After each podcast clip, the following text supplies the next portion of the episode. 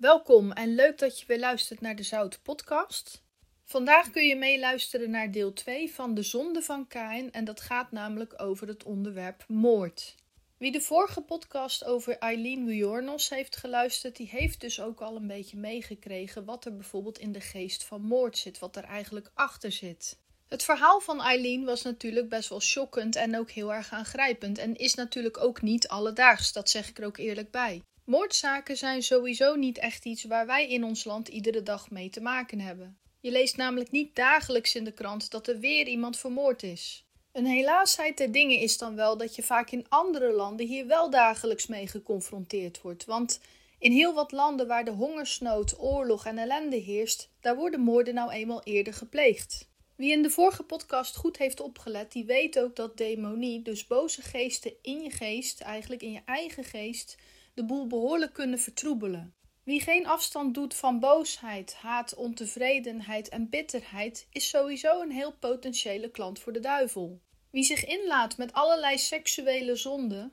wie met duistere en onreine zaken bezig is, die loopt ook veel meer kans om een gat in de geestelijke muur te krijgen. Wie ook denkt dat alleen maar ongelovige heidenen en atheïsten te maken krijgen met dergelijke moordgeesten, die zit ernaast. Ook vorige keer vertelde ik over dat christenen zich ook eigenlijk dagelijks moeten wapenen en heel goed moeten nadenken waar zij nog bitterheid, wrok, haat, hekel, afgunst naar andere mensen voelen. En het is ook heel belangrijk dat je dit dan ook beleidt aan God. Kijk bijvoorbeeld maar naar het verhaal van koning David. Ook christenmensen, ook mensen die geloven in God, geloven in de Heer, die krijgen te maken soms met een ja, een duister moment in hun leven. Iedereen wordt namelijk verleid, misleid en afgeleid door de duivel. Wie namelijk eens terugdenkt aan het verhaal van koning David en Bathseba, die weet dat David helemaal geen wrok had, geen boosheid of geen afgunst. David was daarentegen wel bezitterig, hij was hebberig, hij had honger en lust naar een andere vrouw, naar de vrouw van iemand anders.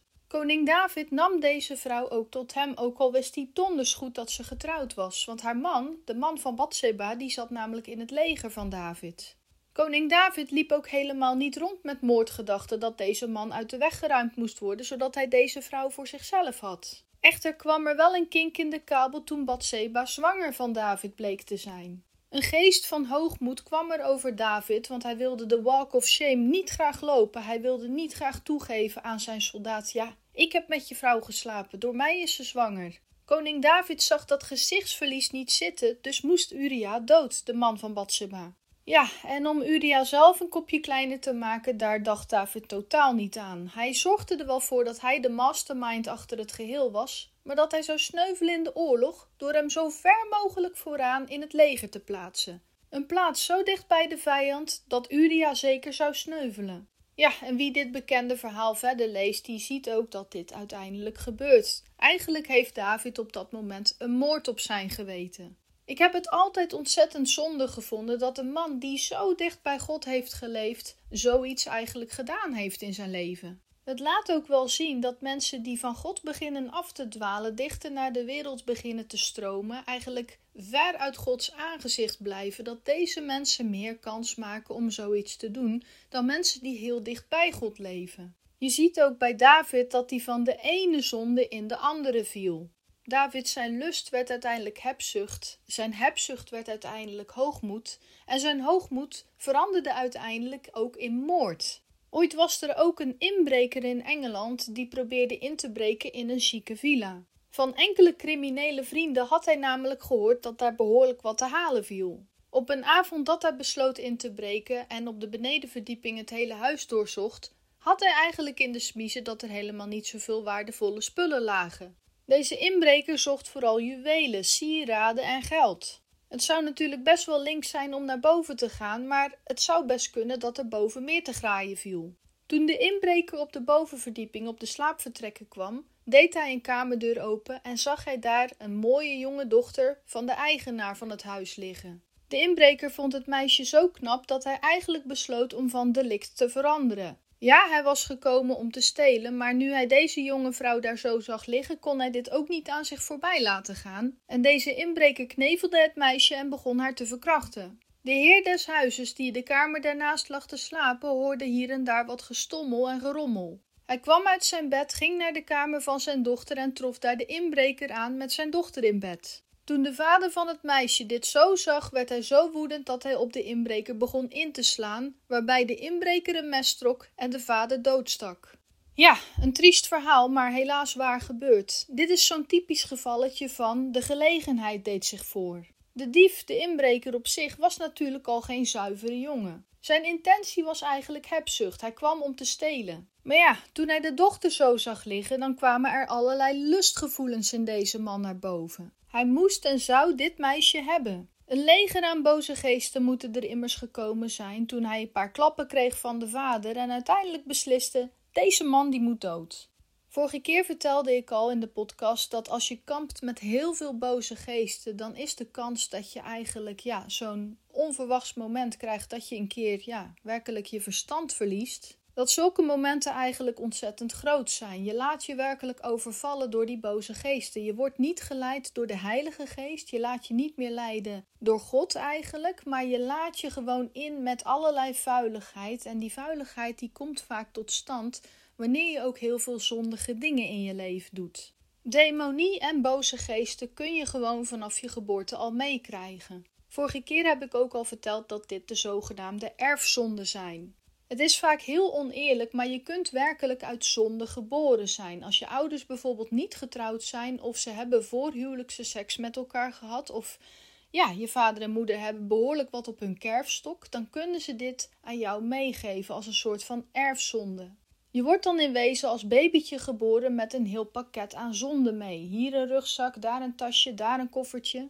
Je zou natuurlijk kunnen denken: ja, maar dit is toch niet eerlijk? Zo'n babytje heeft toch niks gedaan? Of ik als babytje heb toch niks verkeerds gedaan? Ja, dat is nou typisch de duivel. De duivel is niet eerlijk. De duivel heeft nog nooit gedacht: ach, dat is nog een babytje. Of ach, dat is nog een foetus in de baarmoeder van haar moeder. Ik ga die geen pakket met allerlei zonden meegeven. Dat kan ik werkelijk niet over mijn hart verkrijgen. Nee, ook kinderen kunnen met demonie en boze geesten geboren worden en kunnen dit ook gaandeweg hun kindertijd verder ontwikkelen. Zelf ben ik werkzaam in de zorg. Ik werk namelijk in een jeugdinrichting. De kinderen die ik dagelijks zie variëren van 6 jaar tot 12 jaar.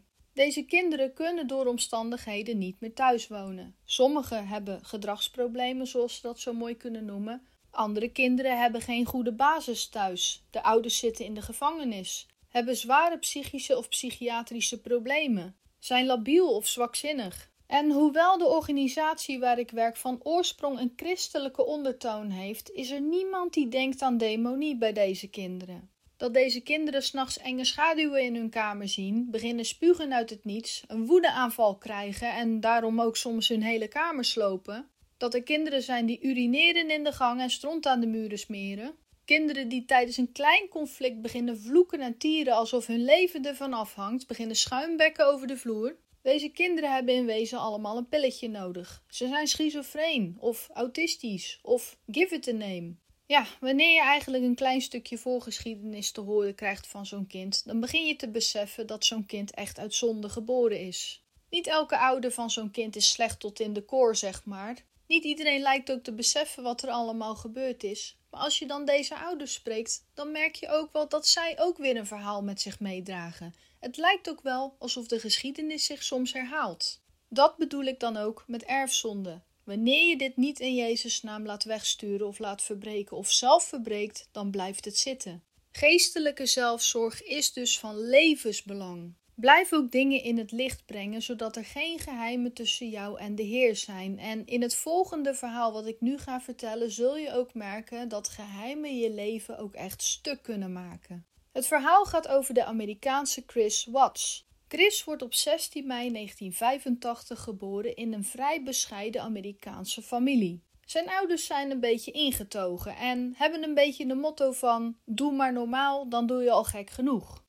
Heel veel over Chris zijn jeugd is er niet bekend, maar zelf heeft hij tijdens een politieinterview een keer verteld dat alles een beetje ingetogen was, zoals ik net zeg. Alles was bescheiden, overal hield hij netjes je mond over en je mening geven, dat deed er niet toe. Chris was naar eigen zeggen, en als je de foto's ernaast legt, dan kan ik dat wel beamen, een good-looking boy. Hij was niet bepaald super populair, maar hij werd ook niet gepest op school. Chris was een jongen die niet bepaald aan de schoolpoort bleef hangen na schooltijd. Zo plichtsgetrouw als hij was opgevoed, ging hij regelrecht naar huis toe.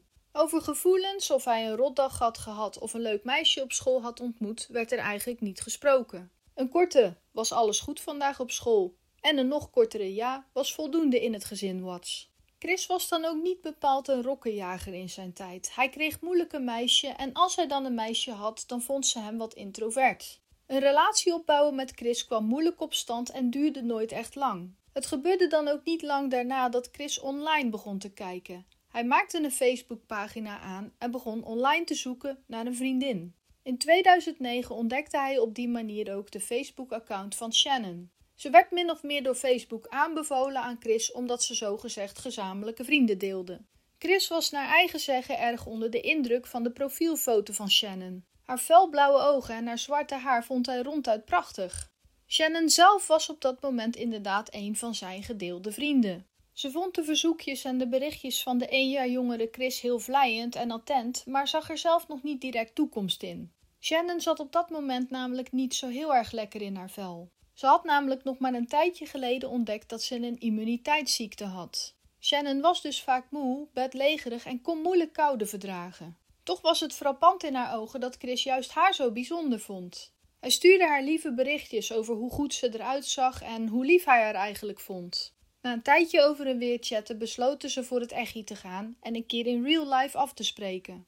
Chris en Shannon hadden in het echte leven ook meteen die klik. Shannon voelde zich ongelooflijk op haar gemak bij Chris en hij nam haar ziekte er gewoon bij. De meeste mannen zouden al lang gaan lopen zijn, zei ze wel eens grappend tegen haar vriendinnen. Na een aantal afspraakjes met Chris werd de relatie eigenlijk best serieus.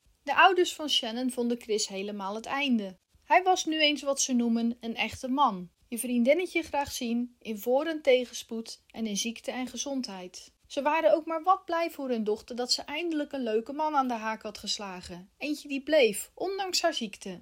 In 2010 besloten Chris en Shannon dus ook te trouwen. Chris vond het ook eigenlijk een goed idee dat ze niet zouden blijven wonen waar ze woonden, maar dat ze zouden verhuizen naar een warmere staat in Amerika, naar Colorado bijvoorbeeld. Door haar ziekte kon Shannon namelijk kou niet zo goed verdragen en in Colorado zou ze misschien beter aan haar trekken kunnen komen. Deze verhuizing gebeurde dan ook. Chris werkte de hele dag voor een oliebedrijf en Shannon zat lekker thuis. Shannon was natuurlijk wel een beetje eenzaam. Haar ouders woonden ver weg en zelf kon ze niet zoveel in het huishouden doen, maar wachtte ze eigenlijk de hele dag tot Chris thuis kwam. Chris kreeg dan ook van haar de volle aandacht. Shannon had nauwelijks vriendinnen in de buurt. Bij haar ouders en familie kon ze niet eventjes langsgaan en ook door geen werk te hebben had ze ook geen collega's meer. Chris was eigenlijk de enige die haar dag een beetje opfleurde en het rare was, Chris genoot daar heel erg van.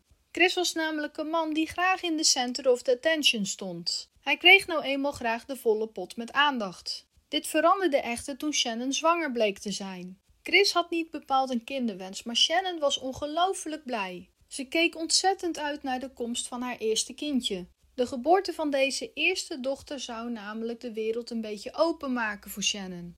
Ja, en deze wereld ging op 17 december 2013 ook open voor Shannon. Een goede week voor kerst werd de eerste dochter van de familie Watts geboren. Het kindje luisterde naar de naam Bella. Bella zette echt het leven van Shannon volledig op zijn kop. Shannon, die zich altijd loom en krachteloos voelde, moest nu midden in de nacht opstaan voor Bella. Shannon merkte ook dat ze steeds meer buiten kwam. Ze wilde gewoon met de baby lekker buiten spelen. Ze wilde naar het park en naar het zwembad en naar babygym gaan. Door meer buiten te komen kreeg Shannon ook veel meer contacten. Kerstverse mama's die ook net een babytje hadden gehad. Leuke vrouwen uit de buurt waar Shannon soms lekker bleef plakken. Het gebeurde steeds vaker dat wanneer Chris uit zijn werk kwam, hij in een leeg huis terecht kwam. Shannon was namelijk nog niet terug met de baby omdat ze ergens had afgesproken. Shannon kwam dan ook op een dag met de mededeling dat ze zelfs werk had gevonden. Een van de moeders die ze had leren kennen had een webshop met allerlei dieetproducten. Deze vrouw zag in Shannon eigenlijk de ideale consulent om mooie filmpjes erover te maken en deze online aan te bieden. Shannon, die eigenlijk vroeger alleen op Facebook zat, wist wel een beetje raad met de camera. Ze vond het promoten van de producten leuk en maakte op den duur ook hele lifestyle filmpjes over zichzelf en haar familie.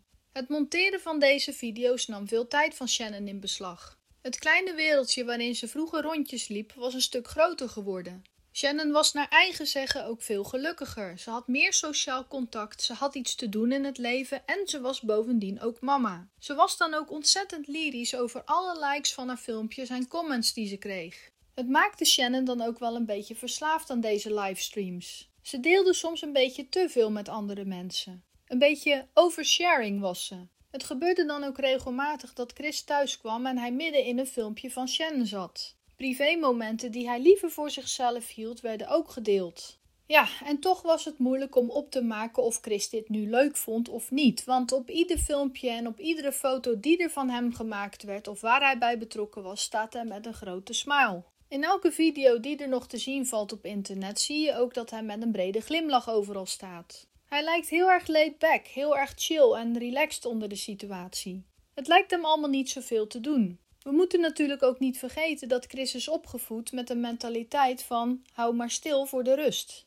Conflicten vermijden is beter dan er middenin zitten en weglopen van problemen is nog altijd de beste oplossing. Al dus de familie Watts. Chris was dan ook een enorme binnenvetter. Hoe hij zich werkelijk voelde liet hij nooit voor de camera zien. Toen Shannon ook voor de tweede keer zwanger bleek te zijn, liet hij dit volledig over zich heen komen. Hij mompelde wat in de camera, iets onverstaanbaars, en daarna lachte hij van oor tot oor. Maar wie goed kijkt, zien echter dat zijn ogen wazig staan. Chris heeft namelijk helemaal geen zin in een tweede kind. Sterker nog, hij had al twijfels bij überhaupt kinderen te krijgen. Chris wilde namelijk een luchtig en gelukkig leventje voor zichzelf, met niet te veel gedoe om zich heen. Wanneer zijn oudste dochter Bella net twee jaar is geworden, wordt ook zijn tweede dochter Celeste geboren. Shannon noemt haar liefkozend Sisi. De twee kleine meisjes eisen behoorlijk wat aandacht op in het gezin. Shannon is druk bezig met de webshop van haar vriendin en maakt bovendien ook nog iedere dag lifestyle-video's. Hoewel Shannon veel volgers op haar website heeft, verkoopt ze niet zoveel producten. Dat maakt volgens haar vriendin en collega niet zoveel uit, maar Chris die tapt uit een heel ander vaatje. Chris moet vaak overuren maken om het gezin draaiende te houden. Nu hij er weer een mondje bij heeft om te voeden, lopen de kosten hoog op. Bovendien vindt hij dat Shannon de laatste tijd een dure smaak heeft. Voor de video's kleedt ze de kinderen vaak met dure kleertjes aan. Schaft ze duur speelgoed aan om mee te spelen. Gaat ze vaker naar de kapper om haar eigen haar en dat van de meiden te laten doen. Toch zegt Chris opnieuw niets. In iedere video waar Shannon hem in betrekt, staat hij te lachen. Doet hij iets wat gelaten, maar toch mee. Hij praat Shannon in de video's ook enorm naar de mond. Wanneer zij zegt dat iets lekker is, bevestigt hij dit. Toch, diep in zijn hart bouwt de spanning langzaam op. Het valt Shannon op dat Chris vaak de laatste tijd onder het mom van overwerken vaak van huis is.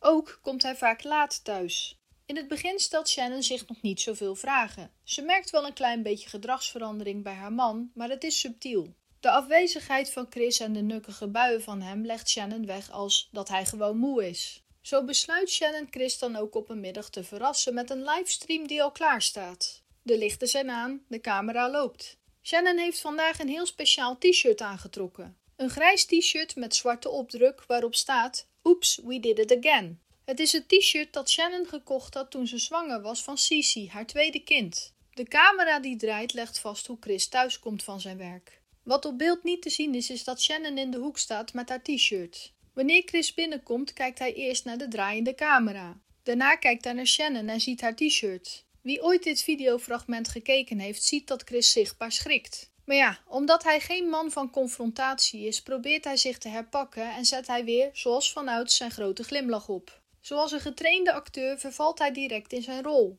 I like that shirt, zegt Chris, oftewel, ik vind dat t-shirt leuk. Meen je dit nu serieus, Shannon? Meen je dit nu? Ja, de bibbers in zijn stem zijn duidelijk te horen, maar toch zet hij steeds die glimlach op. Hij neemt de zwangerschapstik aan van Shannon en hij kijkt er eens goed naar. Dit is werkelijk fantastisch, zegt hij terwijl hij zijn tanden knarst. Ja, opnieuw durft Chris zijn ware aard niet te tonen, ook niet omdat er een camera op hem gericht staat. Chris is echter ook bang om offline, wanneer er geen camera's draaien, te zeggen wat hij vindt. Later zal hij aan politie en justitie uitleggen dat hij dit helemaal niet leuk vond. Sterker nog, hij haatte, hij gruwelde en hekelde ervan dat ieder moment werd vastgelegd door een camera door Shannon. In deze derde baby had hij ook al helemaal geen zin. Hij had bovendien al twee kinderen, hij kreeg zelf al bijna geen aandacht meer en de portemonnee liet het ook helemaal niet toe. Bovendien loopt Chris met een enorm groot geheim rond. Chris heeft namelijk sinds kort een minnares. Een vrouw die veel van Shannon weg heeft, maar wel een aantal jaar jonger is.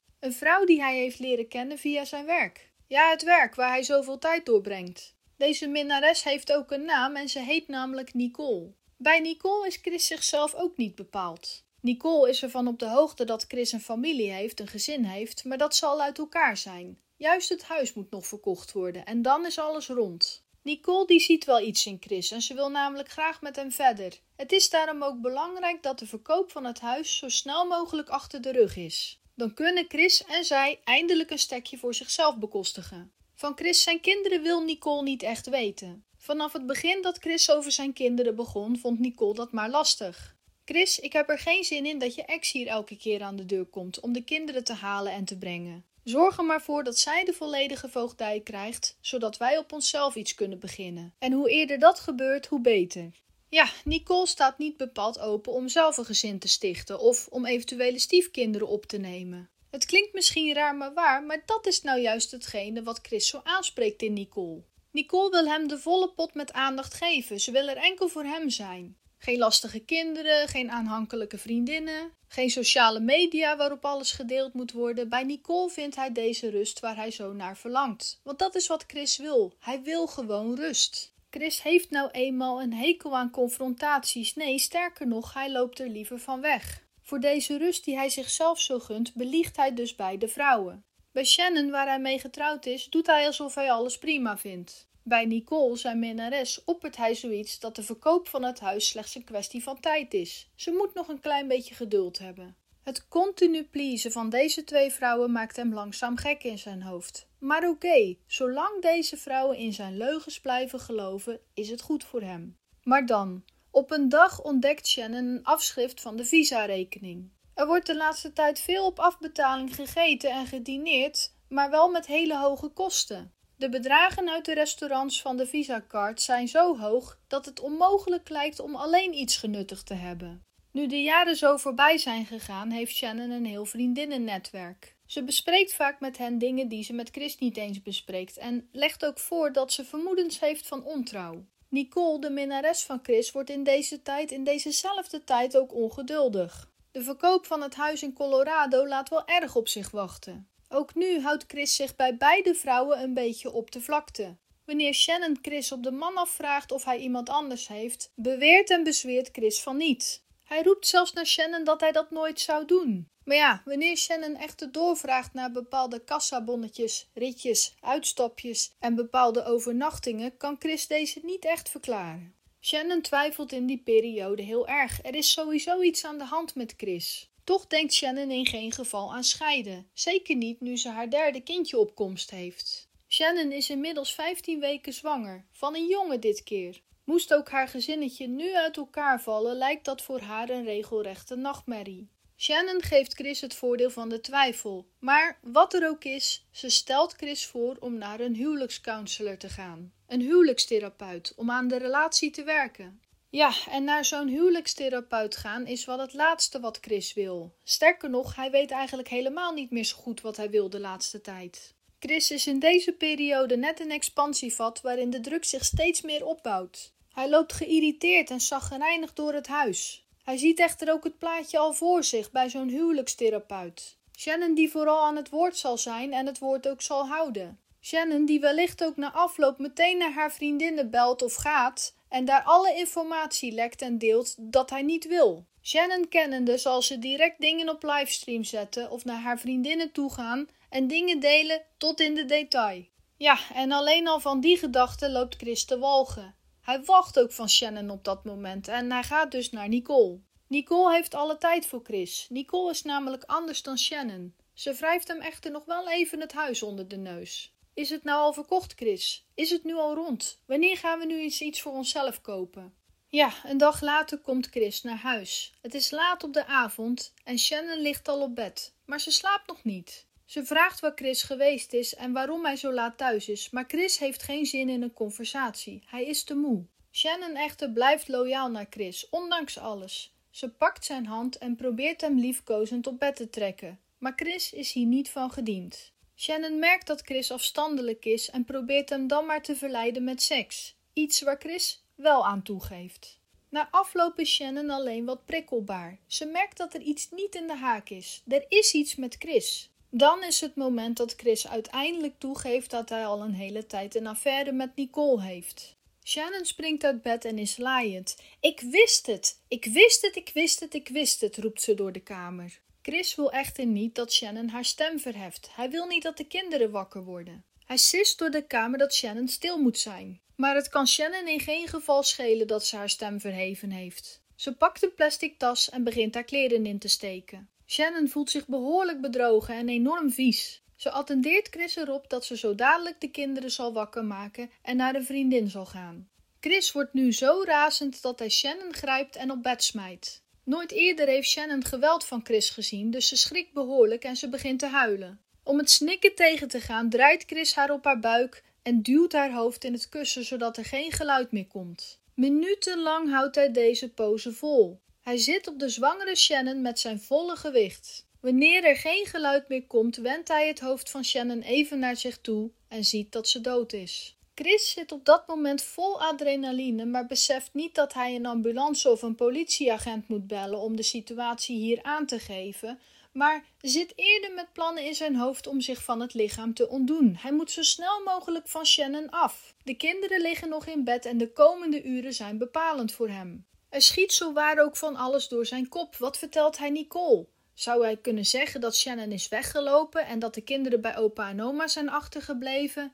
Hij weet het eigenlijk niet goed. Wat Chris op den duur ook helemaal niet meer weet wat hij moet doen, is wanneer zijn oudste dochtertje Bella in één keer is binnengelopen. Kennelijk was het kind toch wakker geworden van het tumult en haar buikgevoel zei dat ze even bij mama moest gaan kijken. Met een zacht zoet stemmetje vraagt Bella wat er met mama is. Ze ziet haar moeder namelijk op haar buik op bed liggen, met haar hoofd in haar kussen verstopt. Ja, en een duistere geest overvalt Chris op dat moment. Bella is duidelijk niet alleen oorgetuige, maar nu ook ooggetuige van wat er met mama gebeurd is. Hoewel Chris Bella eigenlijk afwimpelt met dat mama een beetje ziek is en is flauwgevallen is, dat mama eigenlijk naar een dokter moet, weet Chris ook maar al te goed dat mama helemaal niet ziek is, maar eigenlijk overleden is en dus nooit meer terugkomt. Chris weet ook maar al te goed dat Bella hem als dader kan aanwijzen. Ze is inmiddels al vier jaar oud. Bella is een eerlijk kind en zal door een kinderpsycholoog gehoord worden in zo'n geval. Nee, op dat moment besluit Chris dat Bella eigenlijk ook dood moet. Chris besluit op dat moment maar eigenlijk helemaal met zijn gezin korte metten te maken. Shannon en haar ongeboren baby leven niet meer en deze twee kinderen, die kunnen eigenlijk ook maar beter verdwijnen. Wil Chris zich nog een kans op een normaal leven geven, dan moet hij zo snel mogelijk van dit hele gezin af. Ja, en onder het mom van mama naar de dokter te brengen, wikkelt hij Shannon in een witte doek. Het lijk van zijn gestikte vrouw brengt hij naar zijn truck, naar zijn auto. Midden in de nacht zet hij zijn twee dochtertjes op de achterbank. Ze hebben alle twee hun lievelingsdekentje om zich heen. Ze zullen, zo zegt papa, naar de dokter rijden. Een dokter die mama en baby Nico, zoals ze hem genoemd hebben, weer beter kan maken. Bella en Sisi, die op dat moment vier en twee jaar oud zijn, zien geen gevaar in de rit. Papa rijdt dan ook naar een verlaten olieterrein met de meisjes en stapt daar dan ook uit. Chris neemt plaats tussen de meisjes in en begint de jongste dochter met haar eigen dekentje te versmachten. Bella, de oudste dochter, ziet en hoort alles. Ze huilt en ze is doodsbang. Ze smeekt aan haar papa of hij alsjeblieft niet hetzelfde wil doen als bij Sisi bij haar. Echter, Bella's tranen hebben geen enkele invloed op Chris, want hij doet precies hetzelfde bij haar als dat hij bij Sisi deed. Tot overmaat van ramp begraaft hij zijn vrouw Shannon en het ongeboren kind in een graf ergens in het zand, en de lichamen van de twee meisjes gooit hij in twee verlaten oliesilo's. Midden in de nacht rijdt hij terug naar huis, kruipt in bed en de volgende dag doet hij net alsof er niets aan de hand is. Chris gaat gewoon aan het werk zoals hij dat iedere dag doet en laat aan zijn baas nog collega's enkele, geen enkele emotie zien. Ja, en Chris mag dit dan misschien heel normaal vinden, maar de beste vriendin en zelfs collega van Shannon vindt dit alleszins wel vreemd. Shannon heeft zich vanmorgen niet ingelogd op de website van de producten die ze aanbiedt. Shannon, die bijna online leeft, heeft ook geen enkel teken van leven gegeven aan haar vriendin. Wanneer deze collega slash vriendin dan ook eens langsgaat aan het huis van Shannon, doet er niemand open. Deze vriendin van Shannon is overalert en heeft een naar gevoel over de situatie. Zij en Shannon hadden namelijk altijd contact met elkaar. Het is niks voor Shannon, ja, ook al is dat maar een paar uur, om niks van zich te laten horen. Deze vriendin probeert Chris te bellen via zijn werknummer, maar deze neemt niet op. Shannons vriendin besluit dan maar de politie te bellen. De politie echter neemt de zaak heel serieus en komt direct polshoogte nemen. Deze wijkagent belt Chris dan ook daadwerkelijk op met het verzoek om naar huis te komen. Het duurt heel lang voordat Chris uiteindelijk van zijn werk naar huis rijdt. De bodycam van de wijkagent laat echter zien dat Chris niet bepaald haast heeft om naar de deur te rennen. Ook maakt hij totaal geen praatje en begroet hij de vriendin van Shannon niet. Zou je niet even binnen gaan kijken, Chris? zegt de vriendin van Shannon. Je vrouw heeft tenslotte een ziekte en ze is zwanger. Misschien is ze wel onwel geworden. Ik maak me ontzettend veel zorgen. Met duidelijke tegenzin opent Chris de deur en hij zoekt dan ook het hele huis af. De agent en de vriendin mogen ook mee naar binnen. In het huis treffen ze natuurlijk niemand aan. Wel stelt de agent enkele vragen aan Chris, maar Chris is vooral met zijn telefoon bezig. Naar wie is hij toch steeds berichtjes aan het sturen? Naar Nicole? Ja, het is heel raar, maar iedereen om Chris heen is bezorgd. De vrienden van Shannon, de politieagent, zelfs de buren komen zich ermee bemoeien. Een van de buren biedt zelfs aan om een agent te laten kijken naar de bewakingsbeelden van zijn carport. Het zou zomaar kunnen dat er een glimp van Shannon is opgevangen. Deze camera staat namelijk ook gericht naar de carport van Chris. Het zweet parelt van Chris zijn hoofd. Hij is duidelijk stikzenuwachtig. Hij beantwoordt vragen maar half, is niet echt in de moed om te gaan zoeken. En wanneer de bewakingscamera ter sprake komt, scheidt hij nog net niet in zijn broek. Hoewel vrienden en politie actief zoeken naar Shannon, blijft Chris de hele dag thuis. De buren vinden het een schande dat hij niet op zoek gaat naar zijn zwangere vrouw en notabene zijn twee kleine kinderen. Ze vinden Chris gevoelloos en dat maakt hem verdacht. Maar ja, Chris wil niet verdacht zijn en hij wil ook niet laten zien dat hij geen gevoel in zijn donder heeft. Chris belt dan ook maar een cameraploeg van televisie om te komen filmen en zodat hij een oproep kan doen of Shannon alsjeblieft naar huis wil komen met de kinderen.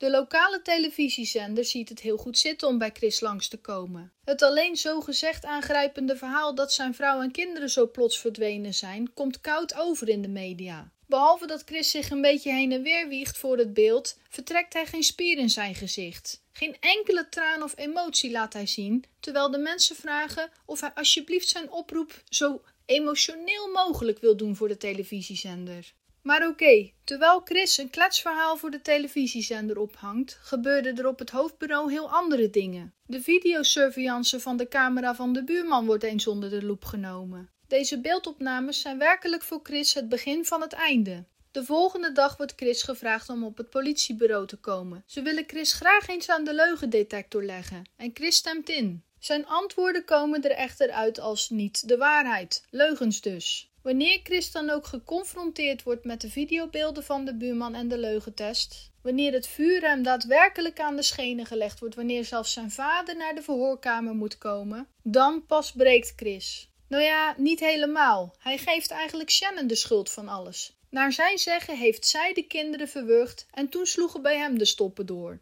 Een bewering waar Chris later in de rechtszaal weer op terug zal komen. Hij en hij alleen is verantwoordelijk voor de doden van vier slachtoffers: zijn vrouw, zijn ongeboren jongetje en zijn twee meisjes.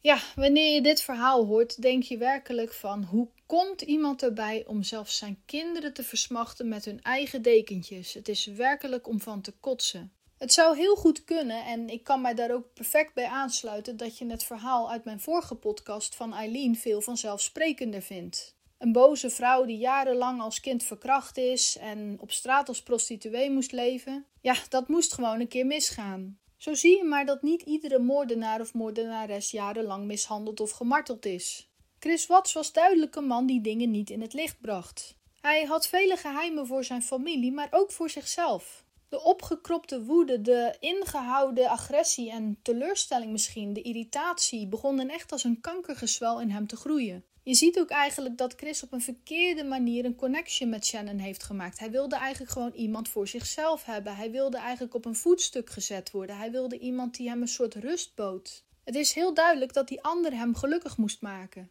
Chris zocht eigenlijk het geluk bij iemand anders. Maar je ziet ook eigenlijk wel dat Chris een angstgeest met zich meedroeg. Misschien heeft hij die geërfd van zijn ouders, misschien heeft hij die zelf binnengelaten. De dingen zijn ook verergerd nadat hij was vreemd gegaan. Wanneer je nu eenmaal getrouwd bent, en ik kan het niet vaak genoeg zeggen, maar je gaat dus eigenlijk met iemand anders naar bed die niet je partner is, dan neem je demonen over van die persoon en je wisselt ook demonen uit. Nicole, zijn minnares, had wellicht ook haar sores. Wanneer je seksueel onrein bent met iemand, dan neem je gewoon een geestelijke wereld over van die persoon. Dat kleeft aan je. Er komt ook een smet op je huwelijk, er komt een vloek over je. Je haalt die ook vrijwillig eigenlijk zelf binnen, want je doet dit tenslotte zelf. Je stelt je open voor een buitenechtelijke relatie. Scheiden van Shannon zag hij eigenlijk niet zo zitten. Het is duidelijk dat deze meneer, dat deze Chris eigenlijk van twee walletjes wilde eten. Hij wist zelf niet wie hij was. Hij had een ongelofelijke identiteitscrisis. Deze man had ergens een beetje narcistische trekken, maar ergens was hij ook vreselijk codependent. Hij deed er alles aan om andere mensen te pleasen. Nooit zei hij een keer tegen Shannon: Nou, nu ga je een beetje te ver met al die video's. Je mag van mij best video's maken, maar niet over privézaken. Nee, hij durfde dit gewoonweg niet, of hij wilde geen confrontatie met Shannon aangaan, maar dat maakte ook van Shannon een monster in zijn ogen. Als ik Shannon hiermee confronteer, dan gaat ze misschien boos zijn. Dan gaat ze kwaad worden of dan gaat ze misschien schelden. Hij had ook een heel verkeerd beeld van de waarheid. Hij stigmatiseerde Shannon ook heel erg door eigenlijk te denken dat ze sowieso boos zou worden als hij een keer een grens zou aangeven. Je ziet ook dat als hij eenmaal de moord op zijn vrouw heeft gepleegd in een boze opwelling, en daar gaat het weer, hè, hij werd kwaad omdat ze zei: Ik pak mijn spullen en ik ga naar de vriendin en ik neem de kinderen mee. Dat wanneer hij eenmaal zijn vrouw heeft doen stikken in dat kussen, dat eigenlijk de grens al voorbij is. Oh, zijn dochter komt binnen, nou die mag geen getuige zijn, nou die moet dan ook maar dood en die ander moet dan ook maar dood. Dan maken we meteen schoon schip. Ik zeg het, de stemmen die op dat moment te horen zijn, die zijn niet van Chris zelf, maar die komen eigenlijk rechtstreeks uit het rijk van de duisternis. Dat is bijna de Satan zelf, zou ik bijna denken. Deze demonen hebben eigenlijk net ja, hem tot moord aangezet. Hij heeft dit ook zelf toegelaten. En uiteindelijk is het niet genoeg voor hem. Hij heeft eigenlijk een dubbele moord gepleegd, want hij had een babytje ook in de buik vermoord. Maar alsof dat niet genoeg is, moet het een viervoudige moord worden. Laten we eerlijk toegeven, je moet zwaar demonisch bezeten zijn als je je twee kinderen met hun eigen dekentjes om het leven kan brengen en daarna hun lichamen dumpt alsof het niets is en de dag nadien ga je gewoon werken alsof er niks aan de hand is. Boze geesten, demonen schakelen gevoelens uit, ze nemen je volledig over. Het erge is dan ook, en daar wil ik ook mee besluiten, is dat dit nou lang niet allemaal mensen zijn uit de Satanskerk of mensen die allemaal met occulte zaken bezig zijn. Dit is een gewone huisvader. Hij maakt fouten, hij heeft erfzonde, hij doet verkeerde dingen in zijn leven en er rust geen zegen op hem. Langzaam maar zeker wordt deze man ingepakt door woede, bitterheid, ja, onverdraagzaamheid eigenlijk. En daarbovenop komt nog eens een affaire met een andere vrouw. Ook allemaal weer nieuwe demonen die hij binnenhaalt. En uiteindelijk is hij in staat tot de gruwelijkste dingen. Deze man is niet slecht geboren, maar hij heeft erfzonde meegekregen. En het enige wat hem nog kan helpen is Jezus. Inmiddels zit deze man nu drie jaar lang al in de gevangenis en ik heb vernomen dat hij onlangs tot bekering is gekomen. Chris Watts heeft Jezus Christus in zijn leven aangenomen en dat is heel mooi. Wat het geloof betreft staat hij nog in de kinderschoenen. Hij is nog maar onlangs bekeerd, zoals ik net zeg. Maar hij is in ieder geval behouden. Het is ook belangrijk dat deze man bevrijd wordt van boze geesten. Maar een tijdje geleden zei hij in een interview dat hij ontzettend veel spijt ervan had. Voor het eerst voelde hij remorse, spijt dus. Ja, opnieuw een heftig verhaal. De volgende keer zal het ietsje milder zijn, maar toch weer een heel interessant onderwerp. Laat het niet aan je voorbij gaan. Bedenk even goed en zet even rustig weg wat je nu allemaal gehoord hebt. En ik hoor je graag de volgende keer weer opnieuw.